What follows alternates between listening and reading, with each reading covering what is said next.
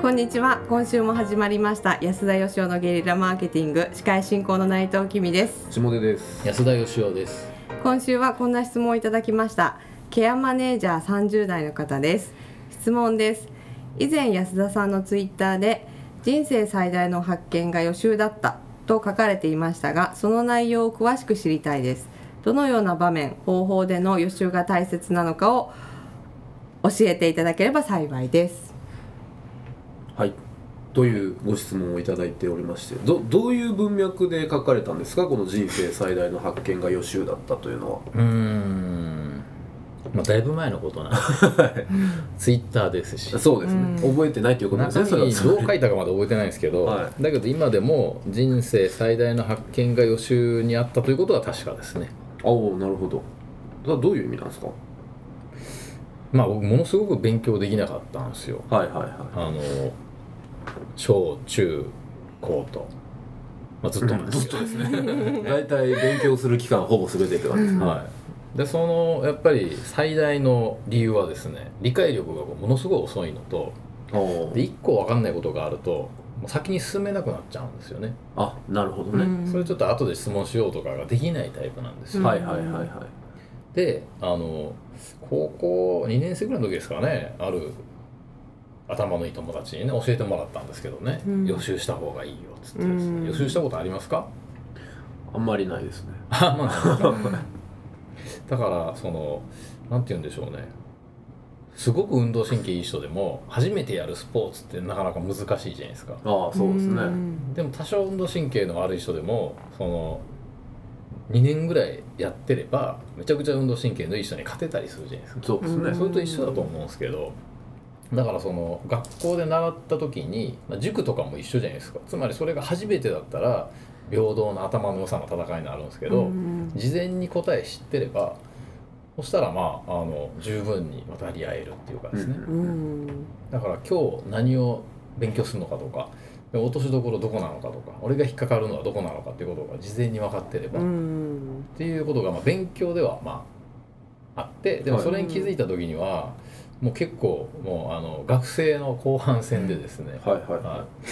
まあそれにもっと早く気づいたとしても僕勉強嫌いだったんで予習したかどうかはまあ分かんないんですけど、まあ、でもですねそれがあのまあ勉強以外のビジネスの営業とか商品開発とかあらゆるところで応用できんじゃないのかなっていう気はしてますね。い。なるほどなるほど。それは、えっとまあ、学校だけじゃなくて仕事で応用できるんだとすればそれは多分ものすごい、ね、僕らも知りたいノウハウだと思うんですけどはい例えばじゃあ、えー営業で、はい、えー予習っていうとどうんいうことをやればいいんですかね、営業で予習っていうのはですねそのうん営業シーンを予測するわけなんですよ。ううんんつまりそのお客さんの今から行くところのえその人の、えーまあ、会社だった業種とか職種とか、えーどういう性格なんだろうかとか、うんどういう組織なんだろうかとかどういう課題持ってんだろうかとかいうことをこう予測するわけですよね。はいうんでこっちが、まあ、あの売りたい商品持っていくわけじゃないですか。うんでその時にまあえー起こってくる問題っていうか断られそうなこととかう、んうんあるいはもしうまく話が進むとしたらどういう時にうまく進むんだろうかっていうのをですね予測するわけですよ。なるほどなるほでその答えをあらかじめ考えておくんですよね。どはいはでもさパターンって1個じゃないんでそうですねまあ、いくつか考えておくわけなんですよ。い、うん、だからその時に全然そんなこと予想せずに行ってすごいなんか考えてもいなかったことを聞かれて、えっって思ってしまってはいはい商談がダメになっちゃうとかいうこともあるじゃないですか。そうですねでも予測しとけばあそれはこういうことなんですわとこう切り返せるわけで。うんうん例えばだからあの不景気になったりとかいう時も不景気になるということを予測してで不景気になった時にはこの経営をやろうとか最初から決めときゃいいわけなんであーなるほどねそういう意味ではいはいはいなんかでもその学校の勉強であればその、明日の授業算数の授業ではこの範囲をやるっていうことも大体決まってるし、うんはい教科書もあるじゃないですか、うんそれを事前に読んでおくと、うんっていう予習予習は非常にイメージ湧くんですけど、はい不景気の教科書とかないわけで、はいその予測っていうはいスキルがうはいんものすごい難しいっていうか人によってレベル差あると思うんですけど、はいそれを鍛え方はあるんですかね鍛え方っていうかですねえっ、とまあだから人生を予習することってなかなか難しいじゃないですかそうですねあるいはあの誰かとの会話を予習するとか、はいうんはいデートを予習するとか、はいなかなか難しいんででさっきその下手君が言ってたように教科書とかがないんでだからほとんどの人はやらないんですようんあーだからやるだけでもですねものすごい差つくんですよなるほどだからそれはあの一つには僕はあの会話を予測するっていうことはずっと前からやっててですね、うん寝る前とかにあのいろんなこう会話をですね予想するんですよ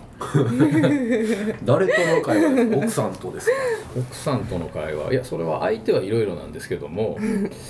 例えば自分がなんか面白いことを言おうと思った時にこの面白いことをもう言った時にどういうことが起こるんだろうかっていうことをあの予想してでこういう反応が起こったらこういうこと言ったらまた面白いかもしれんなみたいな、はいはいお笑いのネタ作りみたいなもんかもしれないですね。まあそうですねうんというような訓練はやりましたねへ僕、はえ最初は妄想でいいわけですかい、妄想そうですね、うんだんだんとでもそのそれをちゃんとあの実際に予想したのとは違う反応が起こって、うんでそれをまたあの自分の中で咀嚼してですねなるほど取り入れているうちにあのだんだんとこう人の反応とか会話でどういうことが起こるかが予測できるようになっていくと思うんですけど、はいはいはいなるほはどねそれが例えばじゃあその人間との対話会話、まあ、はい営業シーンとかであればね、それは非常によくわかるんですけども最後に出てきたあの不景気ですよねい、ケーキとかはね時代の予習っていうんですかねはい、